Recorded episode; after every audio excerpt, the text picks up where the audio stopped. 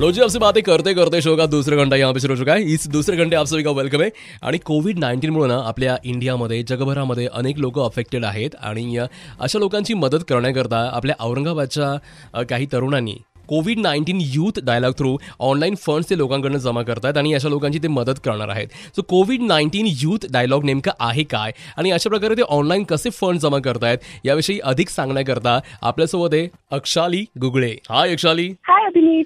अक्षाली कैसी है आप? मैं एकदम बढ़िया आप बताइए। मैं भी एकदम ठीक हूँ। घर के अंदर ही ना आप? यस यस अच्छा सबसे पहले हमें ये बताइए कि आप अ, क्या पढ़ती है? I study commerce grade twelve में। सो एक्चुअली आपने कोविड नाइन्टीन यूथ डायलॉग ये जो आपका प्रोजेक्ट है एग्जैक्टली exactly क्या है ये project it's a digital model U N conference तो यूजुअली एम यू एन सारे फ़िज़िकल सेटिंग में होता है। कमिटीज अरेंज करते हैं लोग सिटीज़ अलग अलग जाते हैं और पार्टिसिपेट करते हैं। बट आइडिया ऐसा है कि ये सारा ऑनलाइन करना है। जी और एन में ऐसा होता है कि बहुत सारे बच्चे अलग अलग कंट्रीज़ रिप्रेजेंट करते हैं हम्म। यूनाइटेड नेशंस के हम्म। और पार्टिसिपेट करते हैं बात करते हैं इंटरनेशनल इश्यूज़ के बारे में।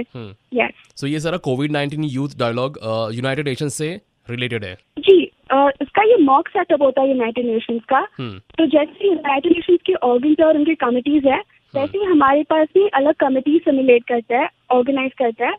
और सारे बच्चे अलग अलग कंट्रीज़ रिप्रेजेंट करके सारे कोविड नाइन्टीन के बारे में ही बात करेंगे।